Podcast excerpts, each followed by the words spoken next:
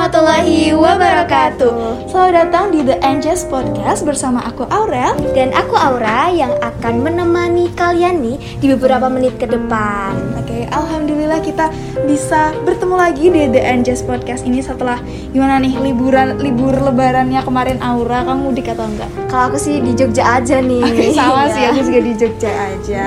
Eh, tapi kalau dilihat ya Jogja tahun ini lebarannya ramai Iya. sekali.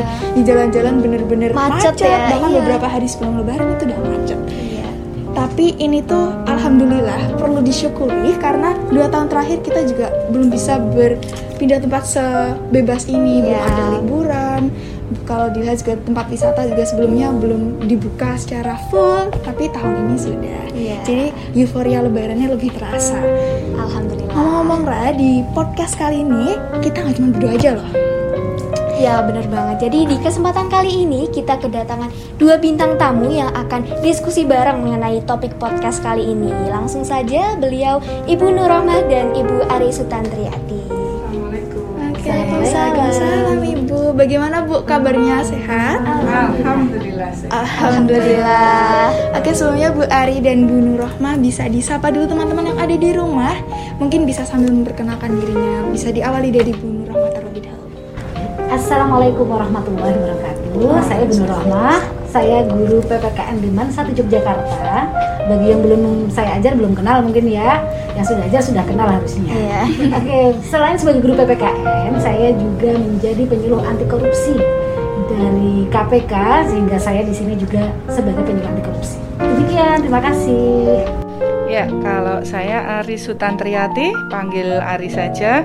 Kebetulan saya juga alumni dari MAN 1 tahun 94 dan alhamdulillah saya bergabung dengan eh, sebagai penyuluh ini sudah dari tahun 2014 kita sudah melak- eh, apa ya namanya melakukan penyuluhan-penyuluhan anti korupsi.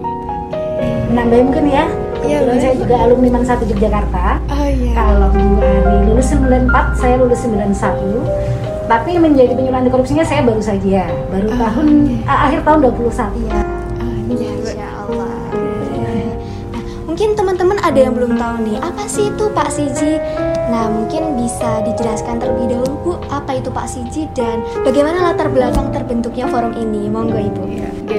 Eh, kebetulan saya juga tergabung dalam Paksiji ya. Paksiji ini kepanjangan dari penyuluh anti korupsi Sahabat Integritas Jogja Istimewa. Jadi komunitas ini kumpulan dari para penyuluh anti korupsi yang sudah tersertifikasi KPK. Nah, background dari komunitas ini banyak sekali. Ada yang dari pendidikan, kemudian ada yang dari apa ya dinas, ada yang dari inspektorat, ada yang dari kelompok masyarakat juga. Kebetulan kalau saya yang dari masyarakat, kalau Bu Nur Rahmah ini juga tergabung itu dari eh, backgroundnya pendidikan. Nah, jadi kita itu lengkap sekali, insya Allah lengkap ya di komunitas ini ada banyak sekali eh, background-background dari para anggotanya. Untuk anggotanya itu waktu awal dulu itu terbentuk sekitar tahun 2019 akhir ya, itu sekitar itu. Kemudian anggotanya baru sedikit karena memang yang tersertifikasi itu baru sedikit. Nah, itu ada sekitar kurang lebih 37. Kemudian setelah tahun 2021 ini kan sudah banyak sekali masuk yang eh, tersertifikasi dari pendidikan, dari kedinasan dan sebagainya. Itu sekarang alhamdulillah anggotanya sudah sekitar 100 orang gitu. Oke, mungkin saya menambahi ya. Jadi kebetulan saya menjadi penyuluh anti korupsi itu karena saya berbasis dari guru. Saya berawal dari forum Paksi GTK Madrasah. Tetapi karena ibu juga di Jogja, maka ibu juga tergabung di Paksiji, gitu ya. Jadi saya tergabung di dua.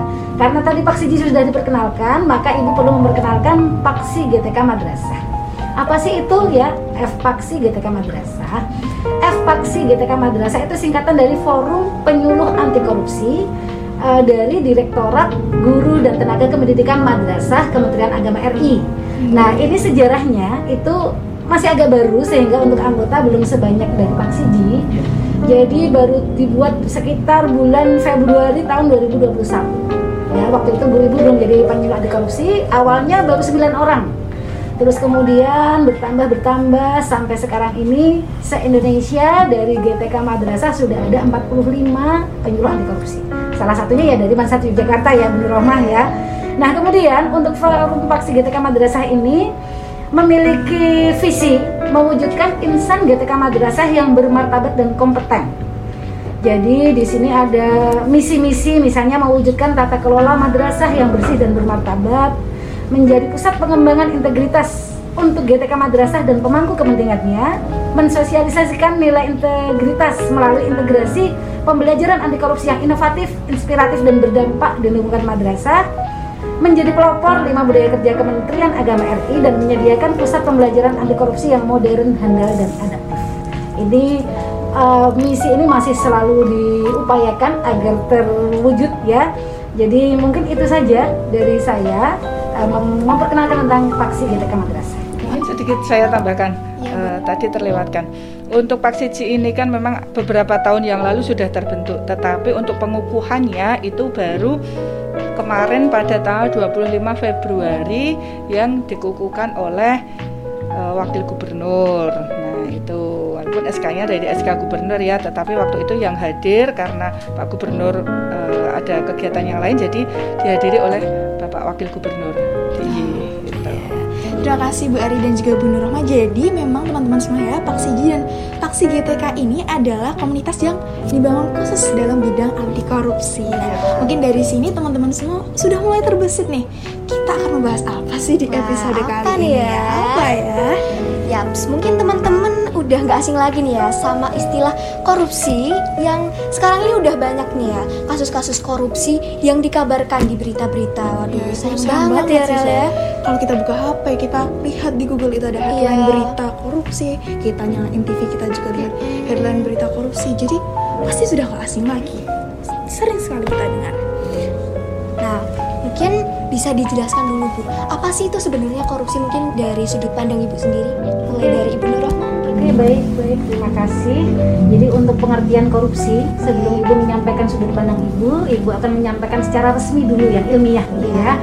Jadi asal kata korupsi itu berasal dari bahasa Latin, namanya corruptio. Nah, tulisannya corruptio, corruptio gitu ya, yang artinya busuk, rusak, menyogok. Nah, dari bahasanya saja kita sudah dengar ya, wah ini ngeri ini gitu ya. Iya. Itulah maknanya. Sedangkan menurut KBBI atau Kamus Bahasa Indonesia, berarti penyelewengan, penggelapan uang negara untuk kepentingan pribadi dan golongan. Lalu dalam Undang-Undang Nomor 31 Tahun 1999, Jangto Undang-Undang Nomor 20 Tahun 2001 tentang pemberantasan tindak pidana korupsi, itu disebutkan di sini adalah setiap orang yang dengan sengaja melawan hukum untuk memperkaya diri sendiri atau orang lain atau korporasi sehingga menyebabkan kerugian keuangan negara. Di sini ada beberapa unsur penting yang harus kita sadari. Pertama adalah setiap orang. Yang kedua, dia sengaja melawan hukum. Yang ketiga, untuk memperkaya diri sendiri ataupun orang lain atau korporasi dan yang terakhir adalah menyebabkan kerugian keuangan negara. Nah, ini makna secara ilmiah dan secara hukum. Kalau menurut Ibu sendiri bagaimana? Menurut Ibu sendiri adalah korupsi itu adalah segala macam tindakan yang melawan integritas. Jadi misalnya kita tidak jujur, kita menyeleweng, kita melakukan hal-hal yang melanggar hukum, itu adalah termasuk ke dalam uh, korupsi. Dalam arti luas ya. Oke, mungkin seperti itu, Mbak. Oke. Jadi dari penjelasan Ibu Nur Rohmah tadi, mungkin teman-teman sudah ada gambaran ya apa itu korupsi dan korupsi ternyata ada dari hal-hal kecil ya menurut Ibu Nur Rohmah sendiri ya, yang berupa penyelewengan, uh, berusaha apa, merusak integras. Oke, uh, selanjutnya di mana saja korupsi ini dapat dilakukan di lingkungan mana saja? Mungkin boleh dari Ibu Ari. Okay. Kalau untuk korupsi yang kita lihat dan kita dengar ya di media dan sebagainya itu uh, tindakan korupsi yang merugikan negara. Jadi apa ya uh, menyalahgunakan jabatan dan sebagainya. Tetapi sebenarnya tidak hanya pejabat saja yang melakukan korupsi itu dan kita tidak begitu menyadari kita sendiri terkadang juga melakukan hal-hal tindak korupsi tersebut.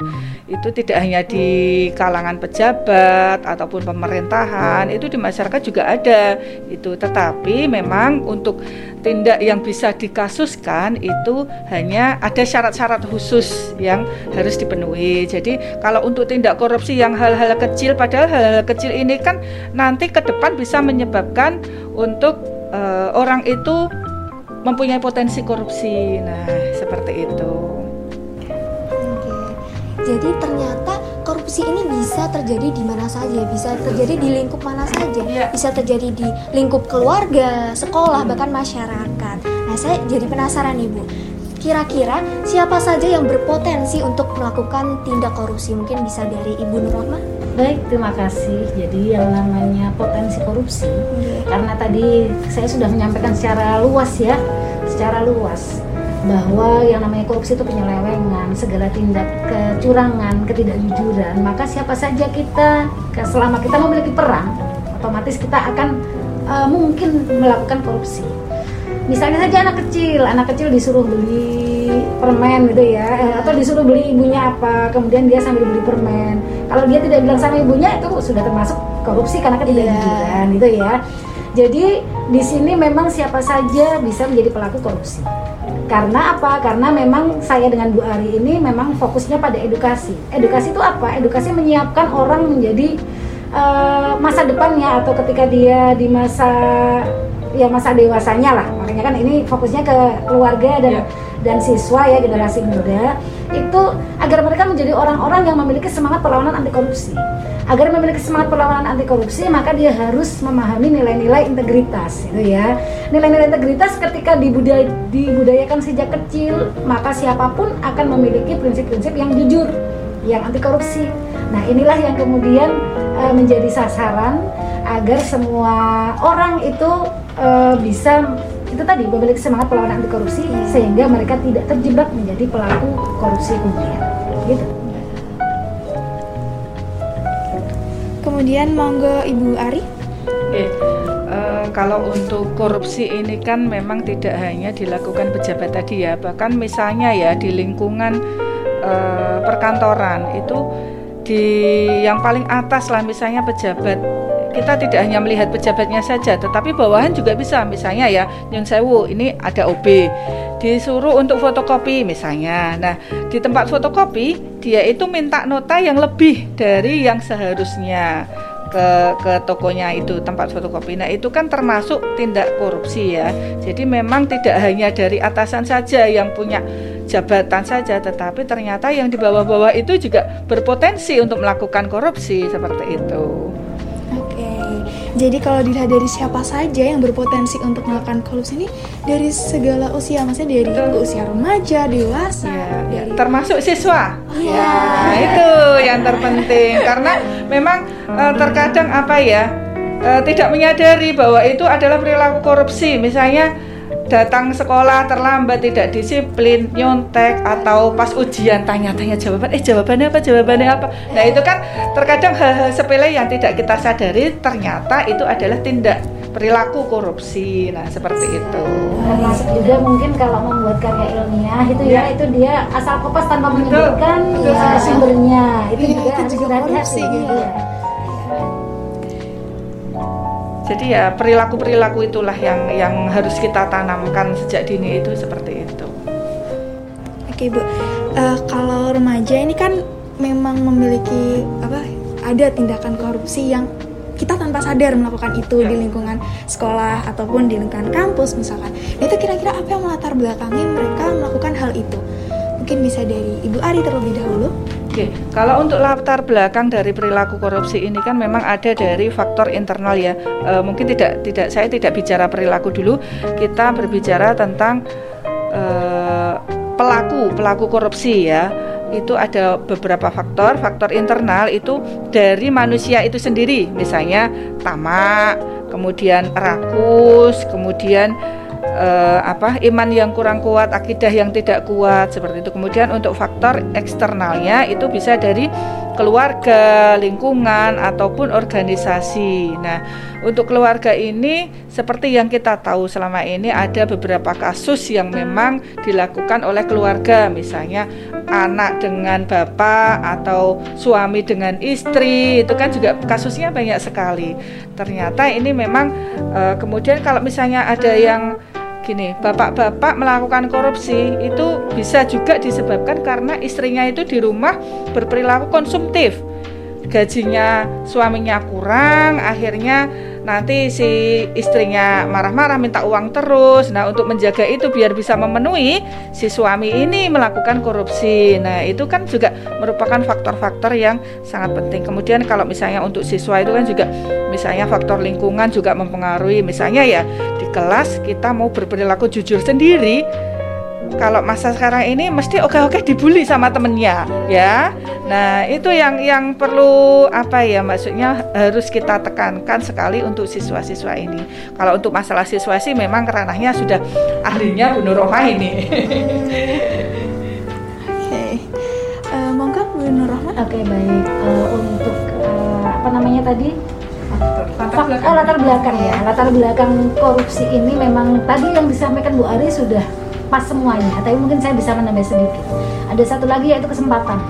Oh, iya. dengan adanya kesempatan kesempatan itu bisa dibuka oleh sistem karena sistemnya kebetulan memang kurang pas atau ada ada apa ya? Ada bolongnya itu ya kalau dalam sistem ya ada bocornya itu bisa saja. Atau bisa juga karena memang e, ketika memungkinkan kemudian seseorang yang tadinya tidak niat korupsi pun jadi korupsi. Karena mungkin ya ya banyak hal ya bisa jadi karena dia tidak tahu bisa jadi karena ada peluang.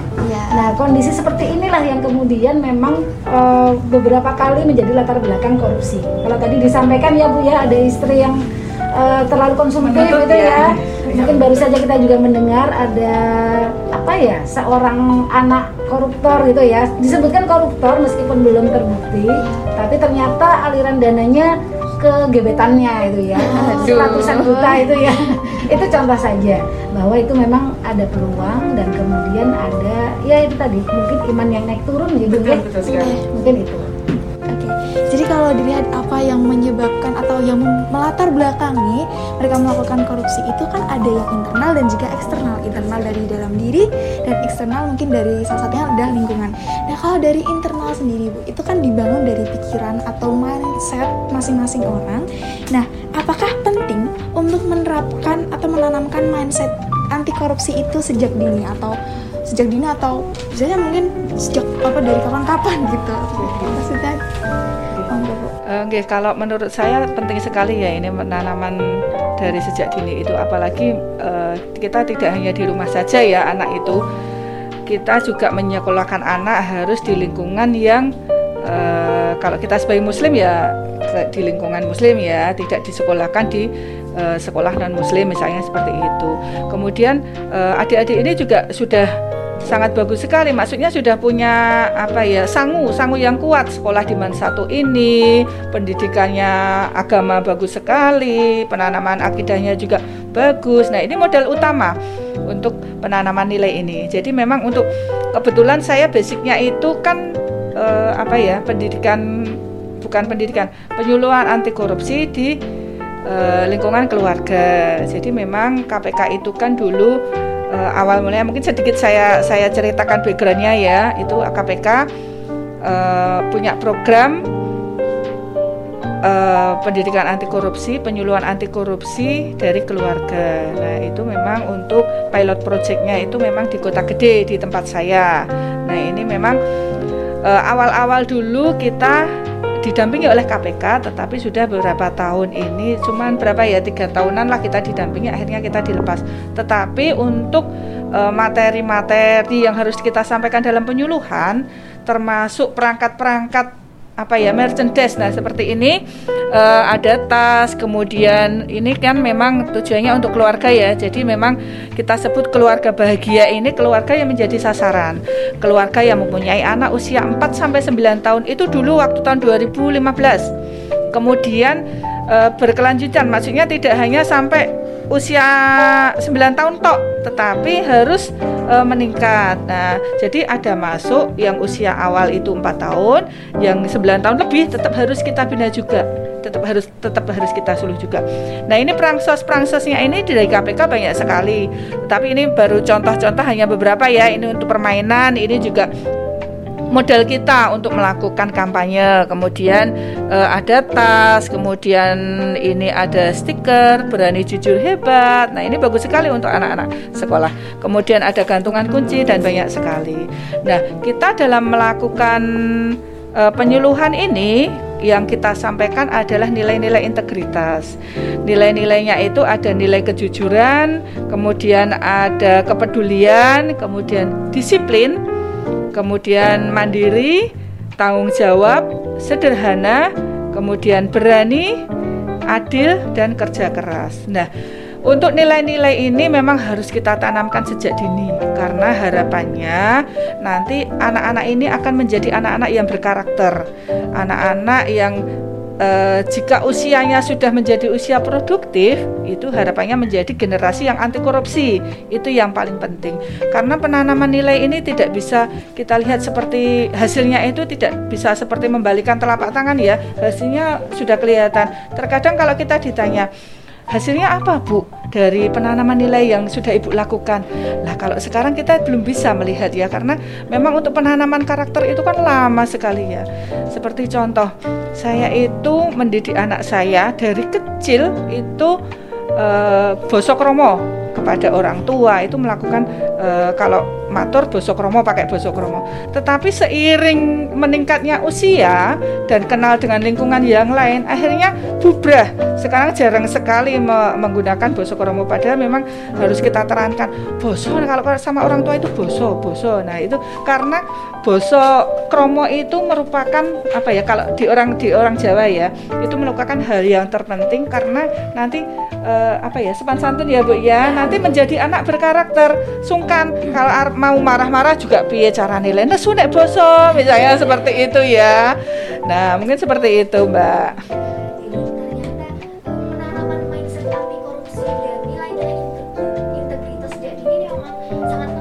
Betul sekali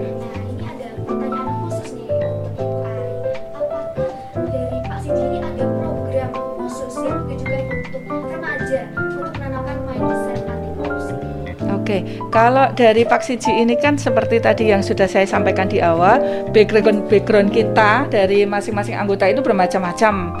Seperti yang dari Bu Rohma itu dari pendidikan. Kemudian e, dari teman-teman itu banyak yang juga dari SMA. Kemudian kalau Bu Nur Rohma ini kan dari madrasah ya.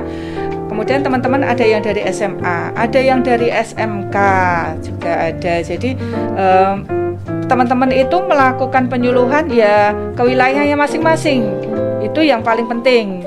Walaupun tidak menutup kemungkinan di tempat lain di luar misalnya di rumah atau sebagainya itu juga melakukan penyuluhan-penyuluhan. Tetapi untuk e, kegiatan yang untuk penyuluhan ke sekolah-sekolah usia remaja ini ini memang e, dilakukan oleh teman-teman yang memang backgroundnya mengarah ke situ. Karena memang lebih mudah masuknya.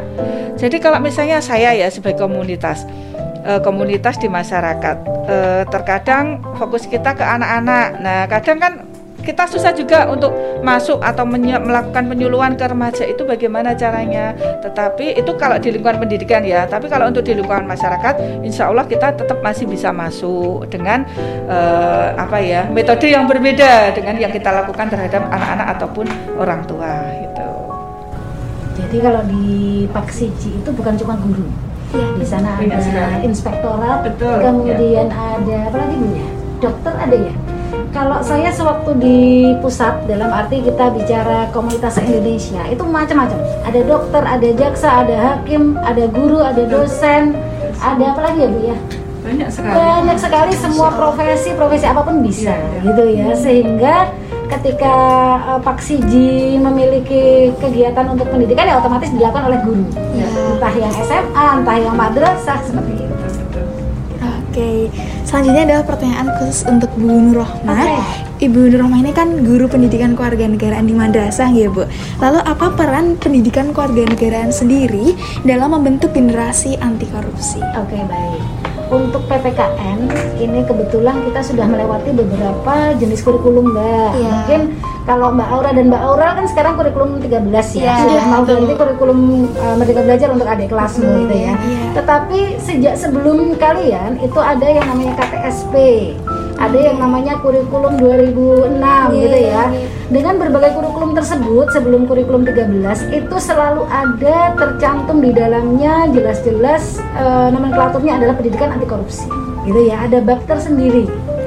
Tetapi kemudian memang dalam kurikulum 13 tidak ada. Tetapi meskipun tidak ada, Ibu selalu berusaha menyelipkan eh, pendidikan anti korupsi. Kenapa? Karena memang fokus dari PPKN adalah eh, tentang negara, Ya. tentang bagaimana membentuk siswa-siswa menjadi warga negara yang baik dan menyiapkan siswa-siswa kelak menjadi eh, selain warga negara ya, siapa tahu ada yang menjadi pejabat ya, Oke. siapa tahu ada yang menjadi menteri, siapa tahu menjadi presiden gitu ya. Amin. Amin, amin. Jadi ketika kondisi seperti itu, maka otomatis dalam PPKN kita bicara negara, kita bicara politik, kita bicara lembaga negara, otomatis membicarakan pejabat juga. Nah di situ eh, kita harus menyiapkan kalian semua murid-murid agar kalian bisa menjadi orang-orang yang memiliki nilai-nilai anti korupsi. Amin. Gitu ya. Amin. Yang berintegritas. Iya. Ya, dan mungkin kalau boleh saya menambahkan yang per, ja, anu tadi yang Bu Ari tadi yang tentang pendidikan usia dini. Iya, iya, Bu. Jadi ini kebetulan saya pernah bukan saya mengalami ya, jadi saya cuma diceritani. Jadi memang kita terkadang sebagai negara yang bisa dibilang negara masih muda sebenarnya Indonesia itu kita harus banyak belajar dari negara lain yang lebih bagus gitu ya. Kebetulan waktu itu ada eh, seorang yang apa namanya di Australia dia anaknya sekolah di sana di pendidikan usia dini. Itu ternyata cara mereka di dalam menegakkan eh, integritas atau nilai-nilai anti korupsi untuk anak-anak. Itu unik. Jadi di playgroup itu anak-anak disuruh jalan keluar sebelum pandemi ya. anak disuruh jalan keluar, kemudian eh, jalan keliling. Ketika jalan keliling itu mereka kembali ke sekolahnya, itu guru sudah menyiapkan dua hal. Yang pertama adalah dia menyiapkan jalan yang hanya cukup untuk satu orang. Yang kedua, guru-guru itu mengacak barang-barangnya anak-anak. Jadi tempat pensilnya anak-anak itu diambil pensilnya dipindah ke tempat pensil temannya gitu ya. Dan kemudian maka kemudian ketika anak-anak sudah sampai ke sekolah, pertama mereka berlatih antri. Budaya antri. Budaya antri itu termasuk salah satu hal yang harus kita miliki dan itu juga menjadi bukti kejujuran kita gitu ya. Jadi anak-anak harus antri. Sesudah itu, ketika mereka di dalam kelas, itu mereka diminta mengecek ya, mengecek eh, tempat pensilnya. Lo kok ada barang orang, lo kok barangku hilang. Nah, itu kejujuran anak juga dilihat di situ. Itu contoh saja. Ya, kalau memang eh, apa ya kalau kita lihat sekarang ini banyak sekali ya masalah antri saja banyak sekali menerobos gitu ya. Terkadang kita kalau jumpai eh, apalagi misalnya kalau di kita mudah ditemui itu mantenan kalau prasmanan gitu ya. Nah itu kadang ada yang ngeting-ngeting delesep gitu. Terkadang ya saya seorang rodok eh, nyun sewu antriannya mereka nah misalnya kadang kita harus berani ya gitu. Kalau di masyarakat kita memang eh, harus berani gitu ya untuk apa ya menegur atau ya setidaknya kita memberi contoh lah gitu. Oke, Eh, lalu ada pertanyaan yang terakhir ini untuk Bu Nurrohma dan juga Bu Ari. Bagaimana upaya untuk membentuk generasi muda anti korupsi? Monggo Bu Nurrohma. Oke, saya ya. Eh, sebelum menceritakan tentang yang saya lakukan, nah, saya mau menceritakan dulu tentang kegiatannya KPK. Iya. Jadi di dalam me- membentuk, ah, bukan membentuk ya, melawan korupsi di Indonesia itu ada tiga kegiatan besar yang dilakukan oleh KPK. Yang pertama yaitu represif agar orang-orang takut melakukan korupsi maka dilakukan represif. Jadi kalau misalnya anak-anakku melihat kasus-kasus korupsi tadi ya ditangkap kemudian menggunakan rompi oren gitu ya, itu adalah bentuk eh, apa namanya tindakan represif. Ya. Yang kedua adalah tindakan perbaikan sistem. Maka kemudian dibuatlah aturan-aturan anti korupsi. Ya, aturan-aturan anti korupsi yang kemudian membuat orang sulit untuk korupsi. Ya. Yang ketiga adalah edukasi dan kampanye. Nah, saya dan Bu Ari di sini sebagai penyuluh anti korupsi eh, berperan di bidang edukasi dan kampanye itu juga dilakukan untuk masyarakat luas. Salah satu sasarannya adalah anak muda. Kenapa anak muda? Tadi udah disampaikan ya. Karena anak muda adalah penerus uh, tongkat kepemimpinan negara. Kalianlah yang besok gantian memegang. Saya dengan Bu Ari kan sudah akan ada masanya kita berhenti ya. ada masanya kita akan berhenti. Nah kalianlah penerusnya. Karena kalian penerusnya maka kemudian KPK memberikan porsi khusus untuk uh, generasi muda ini yaitu dengan berbagai lomba-lomba yang menarik untuk anak muda. Ada lomba yang terkenal itu adalah film pendek korupsi oh, iya. dan itu diikuti oleh banyak sekali ya dan itu sangat menarik karena memang uh, para sutradara-sutradara baik yang sudah profesional ataupun amatir itu sangat tertarik dan kemudian mereka berusaha mengikuti ini demikian juga termasuk uh, pelatihan untuk guru-guru ya. Yeah. Jadi guru-guru itu dididik agar bisa uh, menularkan sikap-sikap anti korupsi. Gitu. Kemudian kalau dari ibu sendiri ya seperti tadi ibu sampaikan di dalam pembelajaran ibu selalu berusaha mengingatkan. Ya misalnya tadi kalau misalnya membuat karya tulis ini uh, kalau yang kelas 11 kan sudah ibu beri ini ya tugas penelitian sederhana itu silahkan kopas boleh ya jika ada yang perlu dikopas tapi harus menyebutkan sumber itu salah satu hal kecil yang itu uh, apa ya kita Karena menghargai. ya. betul menghargai karya orang lain dan itu menunjukkan kejujuran kita bahwa itu bukan karya kita itu karya karya orang yang kita pinjam. Dan agar diizinkan kita harus mencantumkan sumbernya mungkin seperti itu sederhananya tetapi secara jangka panjang tetap saja ibu berusaha mengingatkan kalian semua anak-anaknya ibu maupun ke sekolah lain ya bahwa semangat anti korupsi itu perlu karena generasi muda adalah itu tadi penerus tongkat yeah. kepemimpinan bangsa. Iya, benar sekali. Yeah. Saja monggo Bu. Iya, yeah. Uh, dari segi kita mungkin kita sebagai penyuluh ini harus melakukan penyuluhan ya, tetapi upaya untuk uh, para pejabat itu memang harus dimulai dari diri sendiri dengan uh, meningkatkan keimanan, meningkatkan akidah dan uh, apa ya membendung nafsu. Nah, itu yang utama. Kemudian kalau untuk pelaku ya harapannya itu bisa dihukum seberat-beratnya. Jadi ada efek jerah di masyarakat kalau mau melakukan korupsi gitu ya. Kalau kita lihat kan uh, ya hukumannya masih bisa diperingan dan sebagainya. Jadi uh, kalau itu tidak menimbulkan efek jerah kalau menurut saya ya. Jadi memang harus hukumannya itu yang paling berat lah gitu. Jadi tidak melakukan korupsi lagi. Nah kemudian untuk adik-adik ini tadi sudah ditanamkan nilai-nilai oleh Bu Bu Nur dan guru-guru yang lain.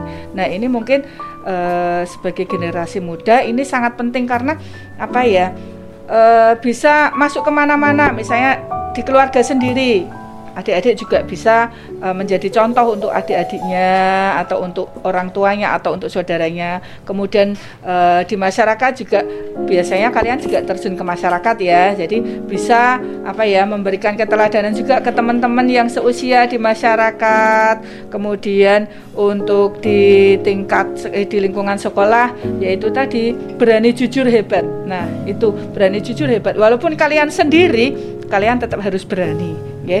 Kalau bisa menularkan virus-virus anti korupsi ke teman-temannya yang lain. Kemudian satu lagi, kalau untuk lingkungan lokal, untuk lingkungan akademisi, kalian itu uh, punya hak dan kewajiban sebagai pelajar. Jadi gunakanlah uh, sebaik-baiknya hak dan kewajiban kalian. Nah, itu. Saya mungkin saya tambah dikit lagi. Yeah, yeah. Jadi gini, kadang-kala memang ada resiko dari apa yang, yang kita lakukan berani jujur hebat. Itu kan tadi mungkin resiko pertama ada teman yang tidak suka gitu ya. Resiko yang kedua bisa jadi nilai kita jelek. Iya. Kadang-kadang tak anak takut itu nilai jelek sehingga dia ketika lupa dia berusaha tanya dia sudah belajar tapi kadang-kala Allah memberi lupa. Ya. hmm, aduh apa ya gemes gitu ya akhirnya tanya ke temannya. Nah ketika kita itu mulai berani jujur dan kemudian berani uh, dengan resiko maka resiko nilai jelek akan kita pilih ketika kita hebat Berani itu tadi hebat itu. iya. Maka nilai jelek kita pilih jangka pendeknya kalian mungkin nilai dapat kurang bagus. Iya. tapi jangka panjangnya itu akan kalian rasakan luar biasa. Karena di masa depan akan banyak keberuntungan ketika kalian berani mengambil resiko untuk jujur itu tadi. Karena ada yang bilang ya kejujuran itu adalah mata uang yang paling hebat ya. Dulu pernah ada cerita ya yang apa ada orang yang pintar sekali tapi dia kemudian ketahuan uh, apa itu e, mencatut apa karcis kereta api atau gimana. Jadi dia ketahuan e, kebetulan di, di negara yang sangat maju jadi sangat mudah ketahuan semua tersistem gitu ya. Dia dia sangat hebat sekali lulusan paling bagus di perguruan tinggi yang sangat bagus gitu ya. Ketika kemudian dia ketahuan dia pernah curang maka kemudian dia tidak jadi diterima jadi pegawai di tempat tersebut. Nah itu kan menunjukkan bahwa oke okay, meskipun itu hal yang sulit ayo kita lakukan. Berani jujur hebat tidak seperti pepatah Jawa ya. Jujur acur. Oh, iya. nah, anak-anak kadang-kadang pakai itu. Ya takutnya seperti itu ya. Jujur acur gitu ya. Mungkin kita rubah. Acur sedikit sesudahnya akan beruntung di masa depan. Iya. Mungkin nanti di, bisa dipelopori dari teman-teman ini ya, adik-adik ini ya, uh, di lingkungan sekolah ini misalnya mengadakan apa ya, uh, lomba misalnya bikin TikTok atau bikin apa iklan tentang anti korupsi. Nah, seperti itu kan bisa bisa menggunakan gadget sebaik-baiknya, tidak hanya untuk hal-hal yang kurang manfaat tetapi kita bisa menggunakan gadget karena gadget ini sangat berpengaruh sekali terhadap karakter uh, para anak-anak ini gitu. Yeah. Wah, ternyata nih ya, setelah apa yang sudah kita bahas tadi, ternyata uh, tindak korupsi ini tidak hanya dilakukan oleh pejabat-pejabat saja nih teman-teman. Bahkan ternyata nih ya, tindak korupsi ini bisa dari hal-hal kecil iya. Bener iya. banget. Maka dari itu kita juga harus berusaha mulai dari dalam diri kita sendiri iya. untuk mengamalkan upaya-upaya menghindari tindak korupsi dengan simpelnya nggak nyontek, nggak ngaret kayak gitu bisa iya. menjadi upaya untuk menjadi generasi muda anti korupsi. Alhamdulillah ya banyak sekali ilmu yang sudah kita dapatkan hari ini. Terima kasih banyak kepada Ibu Nurrohma dan Ibu Ari yang sudah membagikan ilmunya pada hari ini yang tentunya sangat bermanfaat untuk kita semua. Amin. Amin. Oh ya, sebelum ditutup mungkin dari Ibu Nurrohmah dan Bu Ari ada closing statement mungkin ya? Uh, dari saya dulu ya. Ya. Sebelumnya terima kasih sekali kepada KPK yang telah uh, membimbing kita para penyuluh ini untuk menjadi uh, insya Allah kita konsen di bidang penyuluhan ini sehingga uh, apa yang nanti kita cita-citakan Indonesia ini bebas korupsi insya Allah akan uh, tercapai gitu ya kemudian prinsip saya itu bisa bermanfaat orang lain nah sebaik-baik manusia adalah yang bermanfaat bagi yang lain jadi uh, berusaha sekecil apa pun tindakan kita yang bermanfaat ya kita ikhlas melakukan gitu jadi kalau untuk korupsi ini siapa pun kita di mana pun kita berada tetap tegakkan nilai-nilai anti korupsi gitu Betul sekali. Terima kasih Bu Ari. Selanjutnya dari Ibu Nurrohmah. Oke, terima kasih. Jadi begini, seperti tadi yang Ananda sampaikan di awal, bahwa kita itu sering melihat, sering membaca tentang kasus korupsi yang ada di Indonesia ini berarti Indonesia butuh bantuan iya. ya. Dan siapa yang bisa membantu kita semua sebagai warga negara? Karena itu nak e, dan juga anak-anakku semua yang di rumah marilah kita mencoba berbuat. Berbuat sedikit apa pun seperti tadi yang sudah disampaikan oleh Bu Ari e, apa yang bisa kita lakukan untuk negara? Ketika kita bisa menyampaikan e, atau menyebarluaskan semangat perlawanan anti korupsi lakukan ketika kita tidak bisa minimal dari diri kita sendiri dari diri kita sendiri belum sempurna nggak usah takut tidak apa-apa pelan-pelan yang penting kita selalu mengarah pada kebaikan gitu ya sehingga kemudian harapan kita di masa depan itu Indonesia akan bersih bebas dari korupsi. Amin. Ya. Amin. Dan anak muda sekali seperti kalian juga bisa menjadi penyuluh tidak harus sudah tua seperti kita ya bu ya. ya. Jadi uh, dalam penyuluh anti korupsi itu ada tiga jalur. Pertama jalur diklat, jalur pengalaman dan yang ketiga jalur mata kuliah. Jadi kalau anak-anak semua dari MAN 1 itu nanti sudah lulus jadi mahasiswa bisa menjadi penyuluh anti korupsi tingkat mahasiswa ya. melalui jalur mata kuliah. Ya. Okay. Amin terima kasih banyak Bu Nurrohma dan Bu Ari sekali lagi. Nah tapi sayang banget nih teman-teman semuanya karena podcast kita hari ini harus berakhir di ya. sini nih.